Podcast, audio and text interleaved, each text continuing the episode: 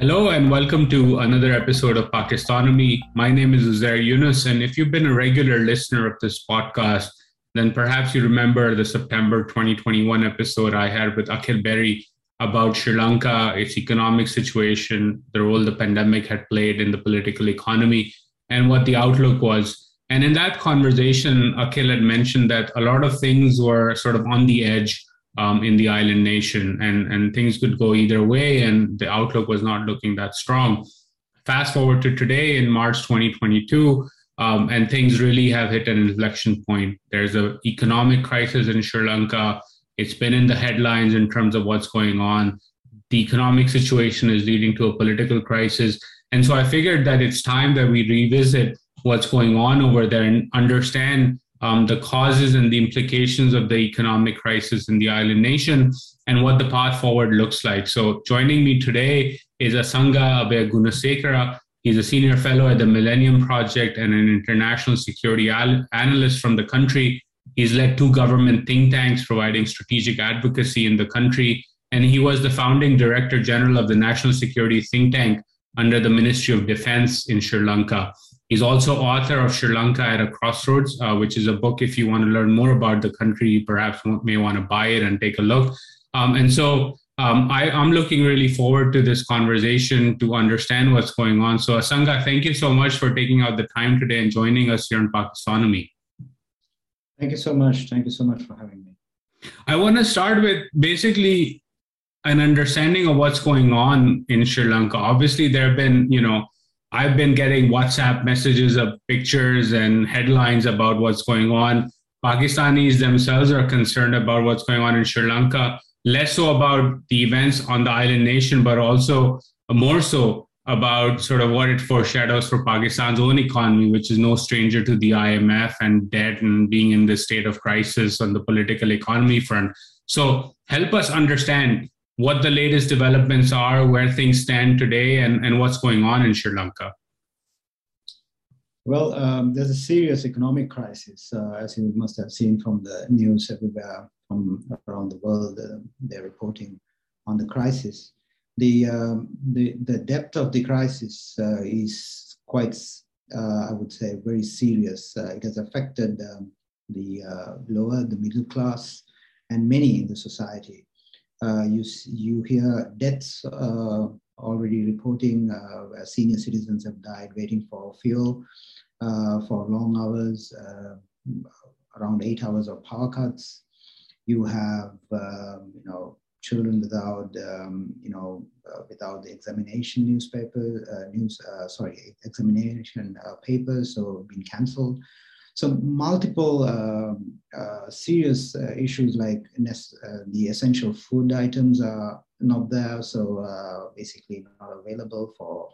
And um, uh, you have protest, uh, which is in Colombo as well as even yesterday. so you, what you have is like thousands of people gathering, protesting with this crisis. So you have economic crisis, which has triggered from a liquidity problem as well as the insolvency problem. So the liquidity issue is clearly on the, the there's no foreign reserves uh, left. Uh, basically, uh, what we uh, the Sri Lanka requires about six billion, uh, 6.9 billion this year, but then. What is what is what is left is like um, the, about 6.9 billions of debt is remaining, and so what the the um, the reserves that Sri Lanka has is less than two billion right now. So uh, we have a serious issue of uh, bringing the imports in, paying for the imports, and um, then you have uh, dysfunctionality, uh, which is uh, which is a serious issue. Which uh, I mean, we saw as researchers, many of them did see um, not only on the economic front but also on the political front. Uh, some of my writings, like the uh, Coming Anarchy in Sri Lanka, which was published last year in June, uh, saw the deterioration of the human rights uh, uh, space as well as democratic space, where the centrifugal forces, such as the, you know, the, demo, the demo, impacting the democracy, um, the autocratic footprint growing with the heavy militarization. So those are all part of it, um, the dysfunctionality. So the economic crisis, uh, I think, was an eye opener for the government to look at various, uh, you know, stakeholders now um, and uh, to address it. So it's a serious situation. Uh, people are dying, so people need the essential food, but then to get the essential foods, even from the uh, port, uh, where uh, has been quite difficult because to uh, you know the lot of fun- the the institutions are not functioning properly, the government institutions.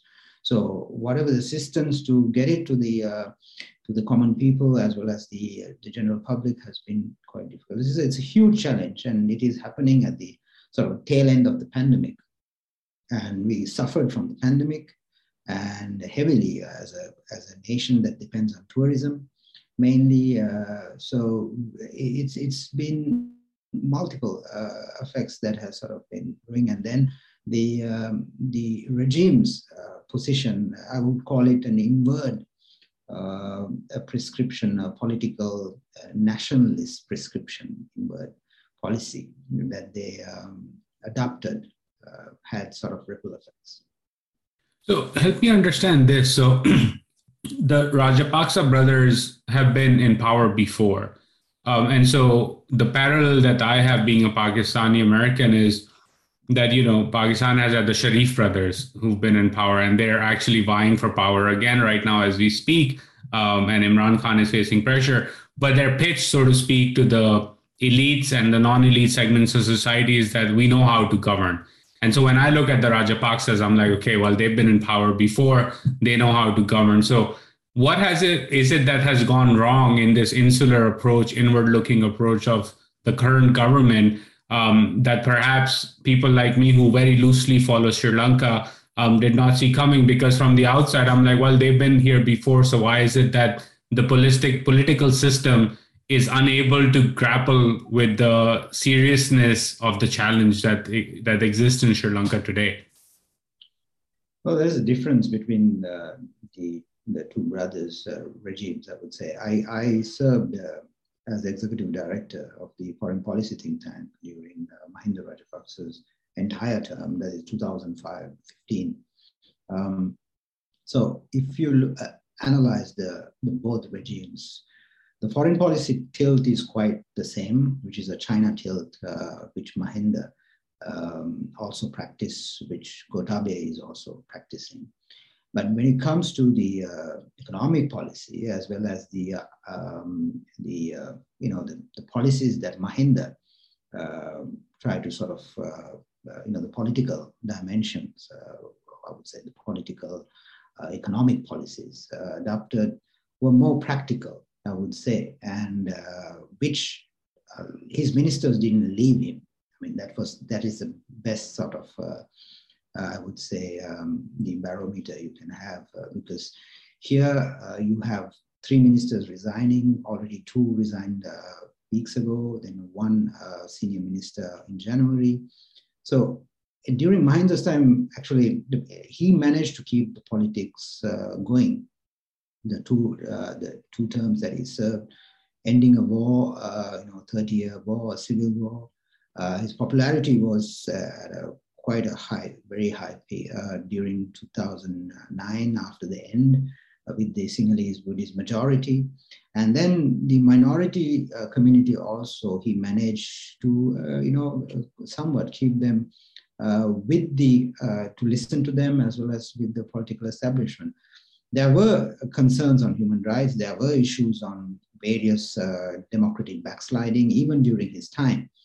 Uh, but I think uh, due, because of his political maturity of being 30 years in politics, he managed to keep everyone uh, basically by uh, keep him keep them as well as uh, you know maneuver. I would say during his tenure. So here you have uh, heavy militarization going on, like 28 military appointments, which Mahinda never had. And he kept the military out of politics. And uh, he never appointed uh, in this scale. So you have a foreign secretary who's military, you have several others who are military right now. then you have a solution also like if something goes wrong they have a military appointment like the director general for essential services is a military so mahinda never did that so i think because of his maturity in politics understanding what uh, how uh, you know the sri lankan uh, political environment. So uh, here what you have is gotabaya coming as um, uh, very uh, i will say he comes in with a two-third majority. And uh, um, um, the, the, the problem is that I think uh, the, the the heavy autocratic sentiments uh, that he tried to bring in to the uh, the regime, such as the removing of checks and balances at the beginning of his regime, uh, from the parliament, like different institutions, um, and then you have uh, heavy militarization. Uh, so the the interference uh, to the bureaucracy as well as multiple you know uh, concerns the uh, arrests that was made from the PTA so the uh, that's the prevention of terrorism act which they use in Sri Lanka for extrajudicial arrests. So when I read the human rights uh, report even this time which was from the office of the high commissioner of human rights uh, absolutely what she has captured is uh, true. So there is a serious concern that's going on uh, which is uh, kind of a stealth operation. But uh, you see the autocracies also uh, has a sort of a learning curve. They also grow and what what you have to i think the understand is that there is a significant difference between the two brothers but mahinda's time and gotabaya's time um, you see more brothers joining as well. There's six. Uh, so totally there are four brothers, and then you have the sons of them also. So I would say the the highest number of uh, the cabinet appointments um, uh, from in a family uh, ruled country is in Sri Lanka. So uh, the the top down, the heavy, I would say, vertical uh, political axis which they try to create has a concern with the uh, you know the the uh, Sri Lanka's democratic institutions as well as the bureaucracy and ways are they you know uh, so uh, to function. So it, it, it was a serious impediment, uh, and which it became, and now it's very clear. So uh, so that's that's actually the, the difference.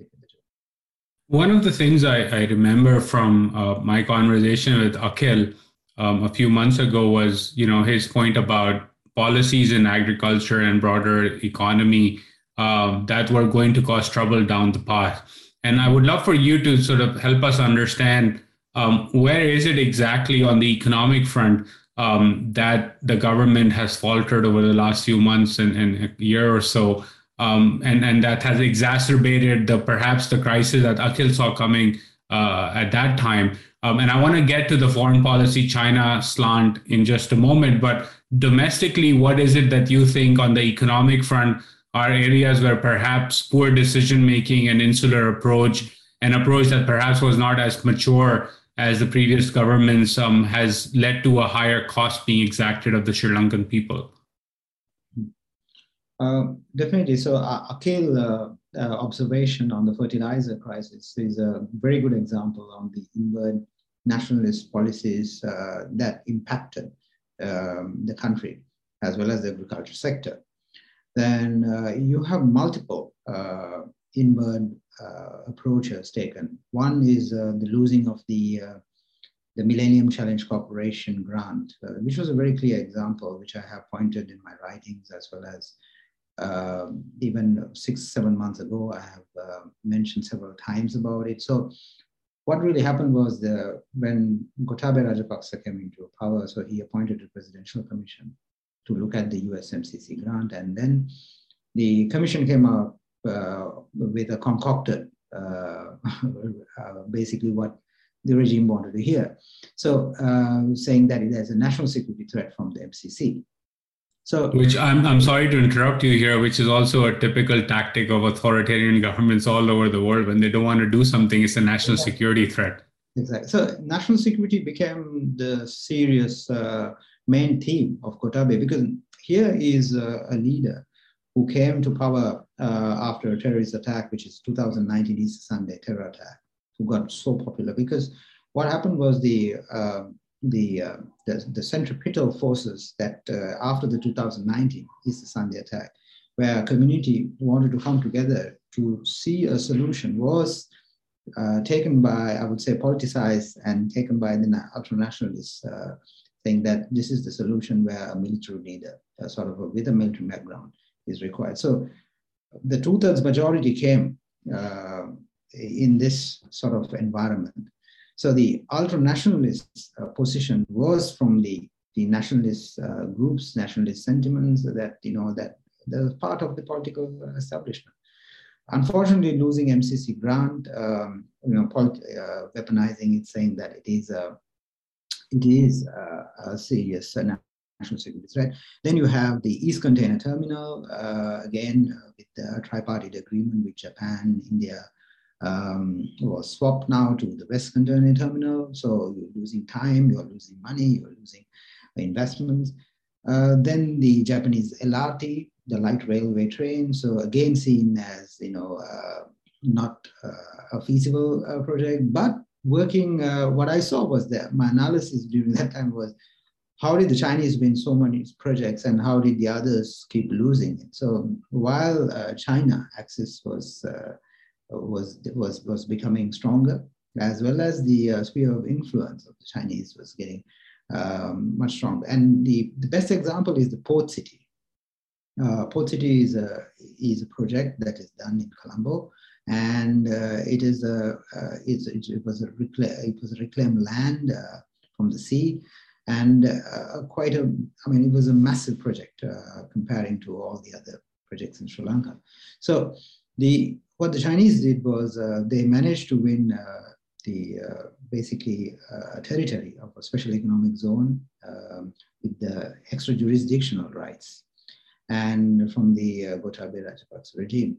So here is the president who came uh, with the election manifesto saying that he would negotiate with the Chinese even to get back the Hambantota report uh, or reduce the uh, the term. So if you if you look at the, his election manifesto, uh, he came to power from that, uh, saying promising to the people. But then again, there is no negotiations with the Chinese. So, I mean, nowhere. Uh, I mean, I've been looking at several BRI projects. So once it's signed, it's signed. So 99 years we have given to Chinese in Hambantota. And Port City also, uh, the commission that was established, the Special Economic Zone, there is no, uh, even the future leaders will not be able to revisit them. So the, the, there is a danger that I see in my work. Basically, my work focuses on mainly on China in South Asia and China in Sri Lanka. So that I see where uh, the Indians call a Brahma Chellaney, you know, who coined the word uh, debt trap. And uh, I add something to the debt trap that because what they there is an issue of debt trap. Debt trap doesn't uh, uh, basically capture the non-financial aspects. Uh, so my work has been on the non-financial aspects that there, I call it, there is a strategic trap uh, rather than a debt trap. Uh, debt trap argument has been sort of, you know, um, there's very various versions from coming out from different countries saying that the commercial loans are much higher than the Chinese and sort of, and even in Sri Lanka, uh, some of the academics do speak about it, uh, looking at the data. Uh, but the, the concern here is the strategic trap. Uh, for example, there is an airport in uh, Sri Lanka without any flights uh, coming in near the uh, near the near the the port of Hambantota, but built closer to you know wildlife sanctuary, and there is no operations going on for the last you know six seven years or eight years. Um, why is that? So there is a strategic uh, dimension to it, these projects uh, that I see that China would definitely benefit out of these projects. And even in Hambantota, uh, the the 99 years, uh, you know, the lease that they have, uh, you know, they managed to secure is a is is a great sort of uh, asset, uh, I would say, to the Chinese. And while the present leaders would say that we will not uh, we will not allow China to establish a military you know, base or whatever, but there is no guarantee for the future leaders uh, to you know make it uh, a military establishment, just like what happened in Djibouti. So what I, my analysis is that 20 to 30 years, which my new book is uh, the conundrum of an island, which I speak about these things. So on strategic assets and how the strategic assets uh, could be used for strategic traps. So these are areas that I think a lot of other countries also could learn in South Asia, and um, that Sri Lanka, we the problems of the Rajapaksas is that even Mahinda's Rajapaksas you immediately uh, it, he starts with a balanced, uh, non-aligned foreign policy, where even in his election manifesto in 2005, he mentioned about non-aligned essence, non-aligned, you know, Sri Lanka is a non-aligned country. We need to have a balanced foreign policy. But when it comes to practice, uh, you, you, there is a serious bandwagoning with the uh, Chinese that I see. And that has multiple effects to the economy, to the politic, political, political space, and also the even the political space from the political party. And Gotabaya's last conversation, like the phone conversation with President Xi, where he says that he would like to uh, implement the Chinese development model. So these are sort of uh, new experiments uh, done to in a democracy, but then you have to be extremely careful um, because how I see is that China is also doing their own experiments still. So um, they're trying to get it right. And uh, Sri Lanka is not in a position to uh, support Chinese human rights uh, issues in Xinjiang, which our foreign secretary did. He, he spoke, uh, this is the first time in, in our history that a foreign secretary has spoken in defense of, uh, of China's uh, Xinjiang. but China has always stood with uh, Sri Lanka on the, even this time at the Human Rights Council, China has supported uh, Sri Lanka.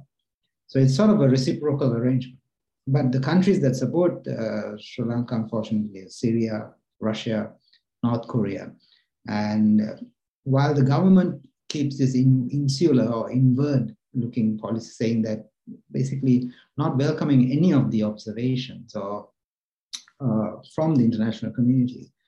Uh, so I think the, it needs a sort of uh, recalibration of its policies, the inward-looking policies, the, from the economic, from political. So um, I see some progress, uh, which is the all-party president uh, recently announced and had this all-party conference where all political party leaders were invited. So that's in the right direction. And I, again, uh, for the last few months, um, there's been some improvements on the balancing act of, with China as well as India and uh, the uh, IMF. Uh, so that's that's uh, those are all positive signs. I want to sort of double click on something that you said about you know manifestos saying one thing about non-aligned sort of positions on foreign policy and things then not working out the way that perhaps the manifesto indicated. As a Pakistani, I'm no stranger to that myself. Um, but one of the things that I've thought about and would love your thoughts on this is that you know obviously there's a strategic dimension to Chinese financing. There's debt trap diplomacy, as others have argued. Um, but that sort of disconnects the agency countries like Sri Lanka and its political elites perhaps have. Um, and I would love your thoughts on why is it or what is it that causes elites to perhaps ignore these risks um, that their own country faces through these choices that they're making? Because it's it's not just a one way street right? Obviously china like any major power will exercise influence and demand strategic and non-strategic payouts um, based on the investments or loans or things that it's giving to a country like sri lanka or pakistan or other parts of the world. But why is it that perhaps leaders ignore the peril of those choices and not sort of make choices that would be optimal for their own national security interests? Well, it's, it's a very uh, important question as well as uh, valuable insights uh, from that question that you can draw. I mean, if you look at the recent uh, Carnegie report, uh, which uh, Deb did, it was really, I mean, this talks about the agency how the Chinese have managed to, um, you know, establish the, uh, sort of their relationship with different uh, political elites as well as different, you know, groups uh, in the society. They, um, if you look at in Sri Lankan case, uh, it's a clear capture of the elites uh, from the Chinese. how did the capture happen? Is because of the massive Chinese investments that's going on. Um, for example, the highway network, uh, where the uh, you have different uh, you know groups in the society who has benefited uh, from these projects. Not only the politicians, but also the other uh, stakeholders of these projects, uh, such as the construction subcontractors, um, multiple sort of stakeholders. So you have, I mean, China became the largest, I mean, the partner, I would say the trade partner in Sri Lanka, surpassing India. Uh, when but the uh, the concern here is that the capture, how did the how the manage is uh, through their projects, the large, if you look at the infrastructure projects, uh, from highways, water, power, uh, telecommunications. Uh, if you look at the entire Sri Lankan, I mean, we, we try to map in one of our projects back in 2021. Um, and there was a project uh, which we did for USA, as well as uh, several other.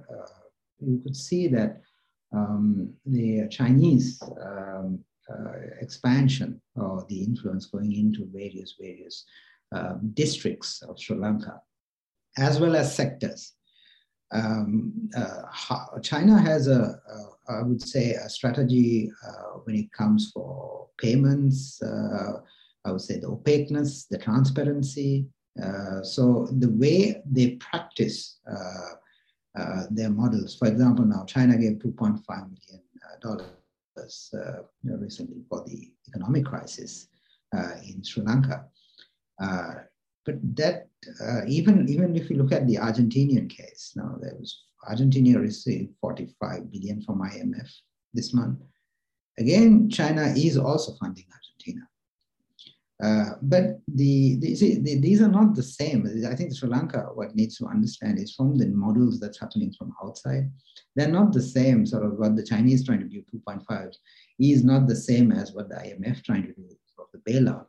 And those uh, assistance are probably for the Chinese projects to sustain, and maybe for uh, you know their development, because the conditionalities of this um, assistance has to be read so they would, the ambassador has mentioned about the 2.5 that we are given to uh, 1 billion last year. So the, it's important to understand the conditionalities because of the opaqueness uh, of these uh, loans. So I think the um, there is a pattern that was uh, discovered from the Carnegie report, uh, which is really really important. That you know for most of the South Asian uh, countries, so the corruption is also a serious issue uh, where the political elites uh, could be easily captured. And uh, it's, a, it's a serious concern that is going on. And China needs to improve its processes. And um, so that's something that uh, the host countries need to do that.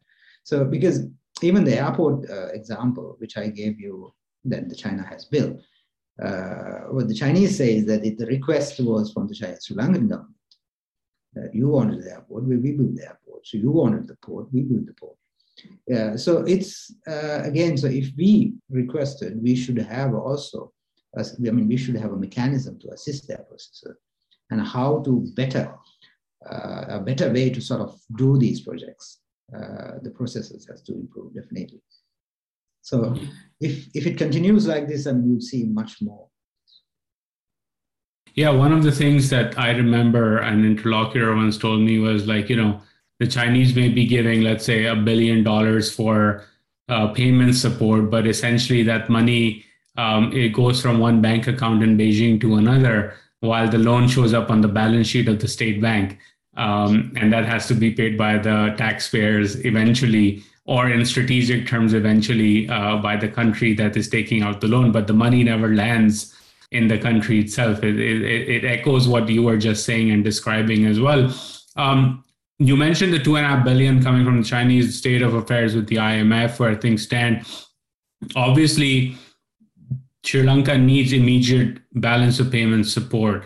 And so, help us understand what the state of play there is Um, how much money is it that is in currently in the gap that needs to be bridged? Um, who are the contenders providing the support, and what is the status of the IMF program? I think Sri Lanka needs a sort of a objective uh, strategy uh, here because what we have is uh, an economy. We don't even back then. So about a year ago, it was clearly understood that uh, even before Gotabaya, that the uh, Rajapaksa's regime. Uh, so I mean, he his inward policies were definitely part of it issues, but then he did inherit a, a serious fragment of you know a dysfunctionality coming from the previous regimes also, including his brothers, uh, you know, uh, the projects uh, which didn't generate much income. You borrow so much, but then there is no income coming out of these projects. So, yeah, sorry to interrupt again here, but I would just add it's also, I don't know about Sri Lanka, but I've seen this in other BRI projects, is that while the cost of the project is, or the loans are in dollar denominated terms, the income is in local currency, which in and of itself causes a balance of payments crisis as well. Absolutely correct. Uh, that's that's what the, I mean. That's an uh, direct impact to the uh, issue right now. We are borrowing, we are building uh, infrastructure. There's no returns, but then the returns are in local currency. But then it doesn't generate much. I mean, why would you build an airport 500 million? Then you don't have anything. You don't have flights coming in so that, I mean, it's a huge, uh, I would say, a burden to the economy. So what you have is, uh, and also the income that's uh, from the, uh, that, that the government can generate, which is from the taxes and all that, a bare minimum. So it, it cannot function, the economy cannot function in this manner. So uh, IMF would definitely bring some objective perspectives, how to bring this economy back again to a sustainable manner, uh, rather than just you know borrowing from you know uh, X, Y, Z countries and you know collecting the funds, but then you don't know how to sort of what to do with these funds, rather than settling the next default. Um, it's not about settling the next default. I think it's it, Sri Lanka needs a long-term objective uh, strategy. Because the the projects that the at, at least we, we learned a lesson right now i mean all of them have learned a lesson uh, including the regime as well as the others. So it's an eye-opener uh, for all of the policymakers there. I mean uh, i would say even in the previous regime or the ones before. So to understand not to invest in um, you know sort of um, the the projects that you can't generate any uh, any any any sort of income, as well as um, even the port city, uh, massive you know infrastructure developed. Uh, when I when I did interview the um, the Chinese managing director of the port city, he clearly mentioned that there will be European investors coming in, there will be U.S. investors coming in, uh, but where are they? So for the last two years, they have not been in the, the site. There is no European investor in the port uh, city. So there are questions, uh, those are questions that the Sri Lankan government actually uh, should be asking. Um, the, the thing of the, the, the, uh, the issue, the biggest problem that I see is that the, uh, you know, when these uh, concerns are raised by researchers or critical thinking, so um, so you see that the autocratic sentiments, you know, suppressing them, and they're not. I mean, you see, they they they, they see it as uh, you know working against the regime or working against the uh, a project. We, there's no intention to work, you know, against projects or against uh, the. Uh, there is no. There's nothing like that. So I think this is something that we they the the governments also needs to understand and be a bit matured in their uh, policy making as well as decision making, bringing those important uh, observations in. Um, so right now you have an economic crisis which uh, need massive amounts of funding. I mean, you need, as I mentioned, about 6.9 billion you need this year. And Sri Lanka not even doesn't have even 2 billion or less right now. So uh, IMF would definitely put things uh, in order, but then The reason that we didn't go for go um, go for IMF assistance uh, even several months before is because again because of the inward uh, nationalist policies of the government saying that IMF would come over and you know take over the country. There will be a national security issue, just like the MCC, the Millennium Challenge Corporation. So how did Nepal take? I mean, Nepal was extremely clever. They took the MCC. Uh, they had protests. They had issues. But uh, I, I, mean, the I would uh, praise the Nepalese uh, uh, the policymakers for bravely taking it, as well as it is a grant.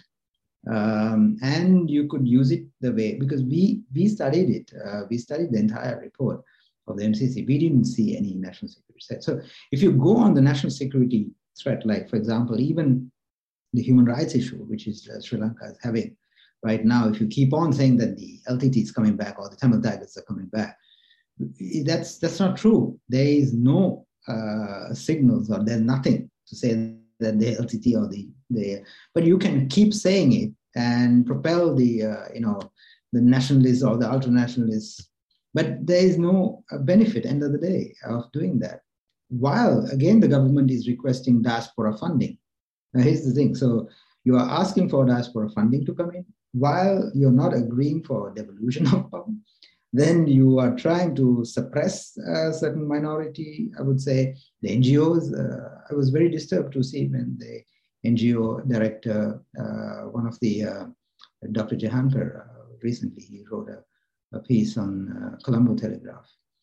He mentioned that the, the interference of the NGO space, we saw it in 2021 a research which I did, how the government, I would say the surveillance or what's going on, but there is no uh, the end result will be uh, not a positive sign, of course, towards the democratic values, uh, as well as Sri Lanka can, as a small island, uh, an important littoral in the uh, in the strategic uh, routes of the Indian Ocean, can play a huge role. But Uh, I think the it's in, very important that uh, you calibrate this and have a long-term objective policy in place.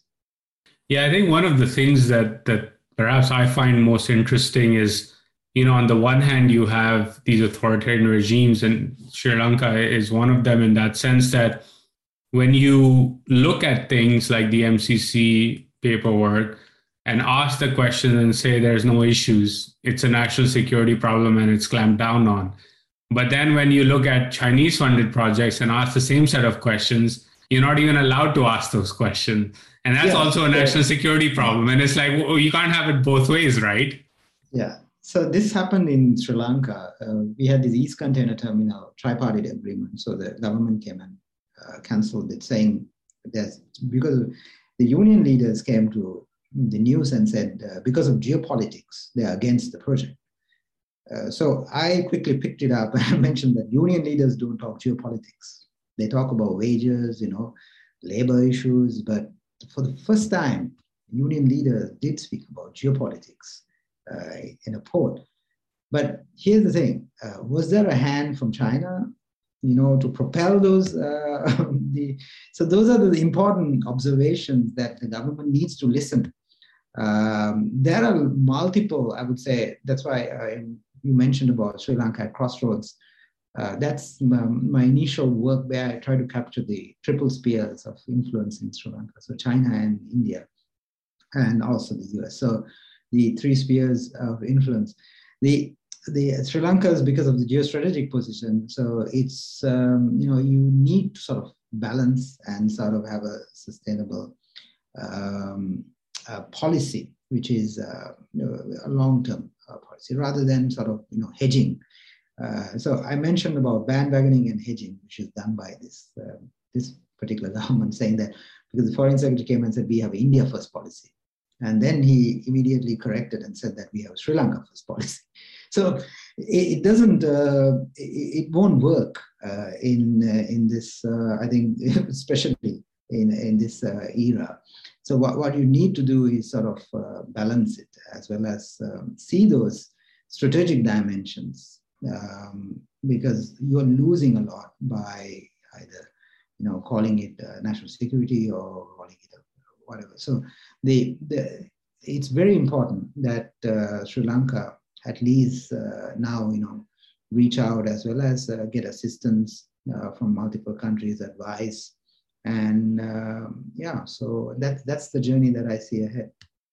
You you mentioned like Nepal in, in, in this conversation, and I always think about Bangladesh and their strategy in terms of how they've played sort of the long game, and I in the region at least um, outside of the sort of you know in, in the middle small powers, I find Bangladesh sort of following the most pragmatic approach and the most strategic approach that is Bangladesh first, you could describe it because they're good with the Japanese, they're good with the Americans, they're good with the Chinese, they're good with the Gulf countries. And, you know, there's something to be learned. And perhaps I need to dig a bit deeper into how and why Bangladesh has sort of managed to navigate these waters perhaps better than most other countries in South Asia because clearly it has worked out. Yes, there are issues with the United States here and there, but I think by and large they've sort of stayed away from being fully in one camp and being fully captured. So uh, I, I, just wanted to mention Bangladesh as, along with your mention of Nepal here as well. But coming back to Sri Lanka, um, you know, obviously state of crisis, IMF,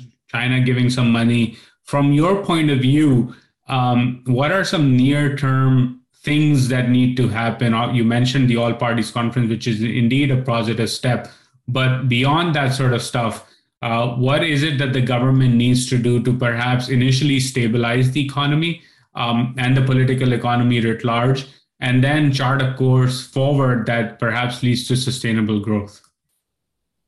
Immediately, the, the country requires a, a course correction because if you if you militarize, um, keep on doing this and sort of you know bring bringing a military uh, footprint it will erode the democratic uh, fabric. So it'll it'll have a serious impact for long term. So you need to minimize that or bring it to uh, you know how it was, and uh, and have checks and balances immediately. The, the institutions functioning. Uh, so these are, I would say, the corruption, for example, the bribery commission uh, that we have has to be independent. So multiple institutions. Uh, so the checks and balances are really important for the democracy. Uh, you need, uh, I think, um, the, um, I mean, the human rights issue is a serious concern which needs to be heard. Uh, it has to be addressed. The grievances are serious, so that has to be addressed the PTA, the Prevention of Terrorism Act, um, you know, that you you'd have to, the government has to address that. It keeps on delaying, looking at other acts in Singapore, for example, the harm bringing harmony acts and uh, sedition acts uh, from Singapore. That won't work in Sri Lanka. If you try, even try to import the uh, acts from Singapore, the it's how you practice you know how you put the law into practice you can call anybody saying that he's a, he's against harmony and lock him up. You already have a PTA, then you bring two others. So countries that are assisting also for these judicial reforms need to be extremely careful. So uh, here is a situation that you need a sort of a delicate balance uh, in the foreign policy, very important. And uh, Chinese, I mean, ambassadors visit to the northern province, uh, which I have written about, uh, which is on the ORF uh, think tank, which I have written my observations is a serious issue, how I read it. Uh, so, um, because the Tamilian community, uh, you see, you have a very sensitive um, issue in Sri Lanka, which is uh, we had an ethnic conflict for three uh, decades almost. You had the, the largest bombing in 2019. So you, have multiple security uh, concerns so you would have to sort of uh, uh, consider all these issues uh, when you're making uh, policies. Sri Lanka has uh, developed, uh, I mean, these are the achievements. I would say one of the, the greatest achievement the country had was we had a national defense policy which was developed. And this was developed by the previous government. And it was, it was approved by the cabinet of the previous government. But what the, the present government is just locking the document. It's it's it's in, it's it's basically inside the uh, the government quarters. So it has to be, uh, so these things have to have an improvement. When you write a policy, it needs improvements uh, every year.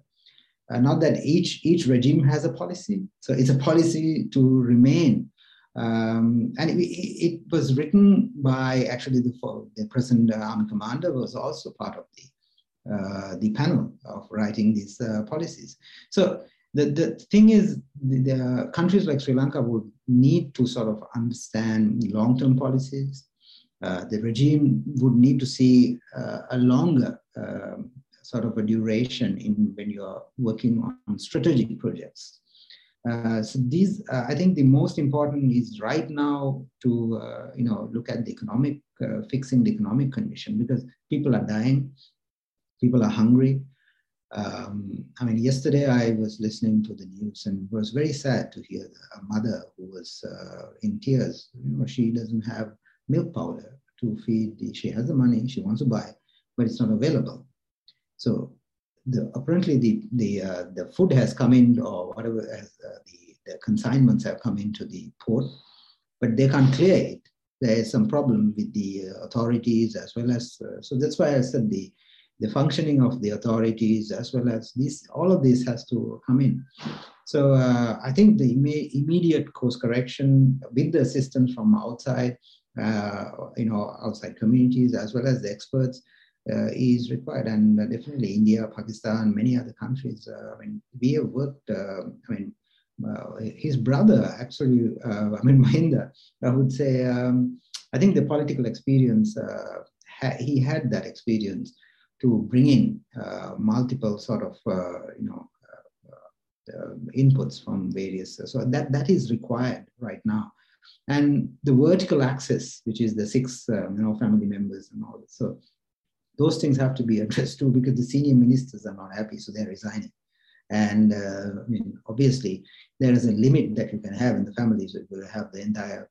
So, um, so it's important. I mean, the trust is, of course, uh, Gotabaya had a military background. Yes, so there is a trust uh, with the military.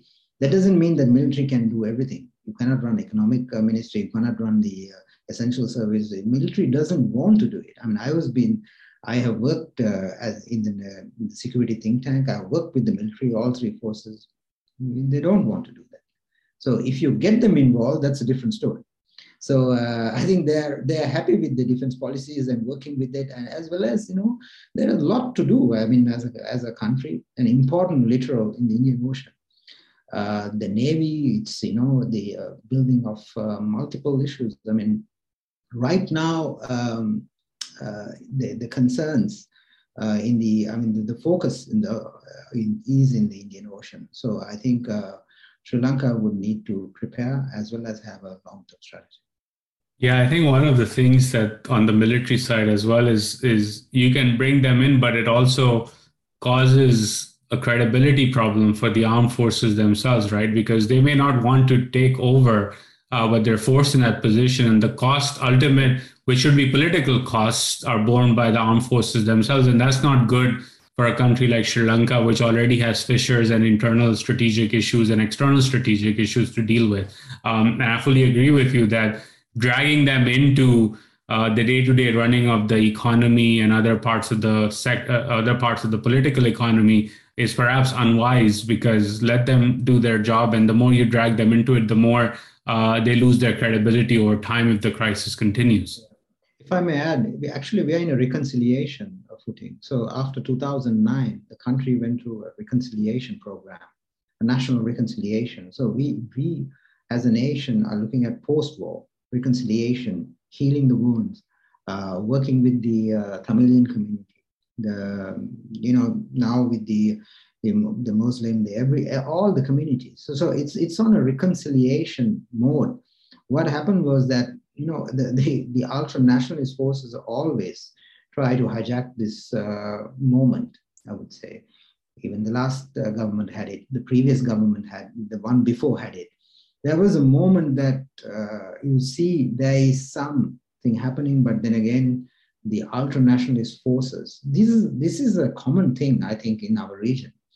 Then you have a dangerous element coming in. I mean, this is like bombs, which is uh, one of my pieces, which is wrote a conundrum of an island. That got more popular than the book, actually. There's one in it, uh, it is called The Bombs and Elections in South Asia. So I try to look at bombs and elections, whether they have a connection.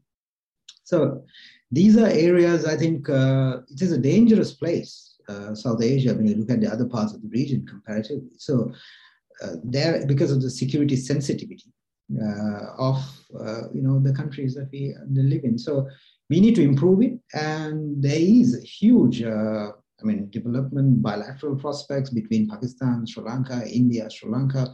Many, it's not been explored. If you look at it regionally, we we are not doing i mean regionally we are very poor. The multilateralism doesn't work at all. So there's a lot to be done. And uh, having minilaterals uh, we recently had a minilateral with india sri lanka and maldives uh, on security.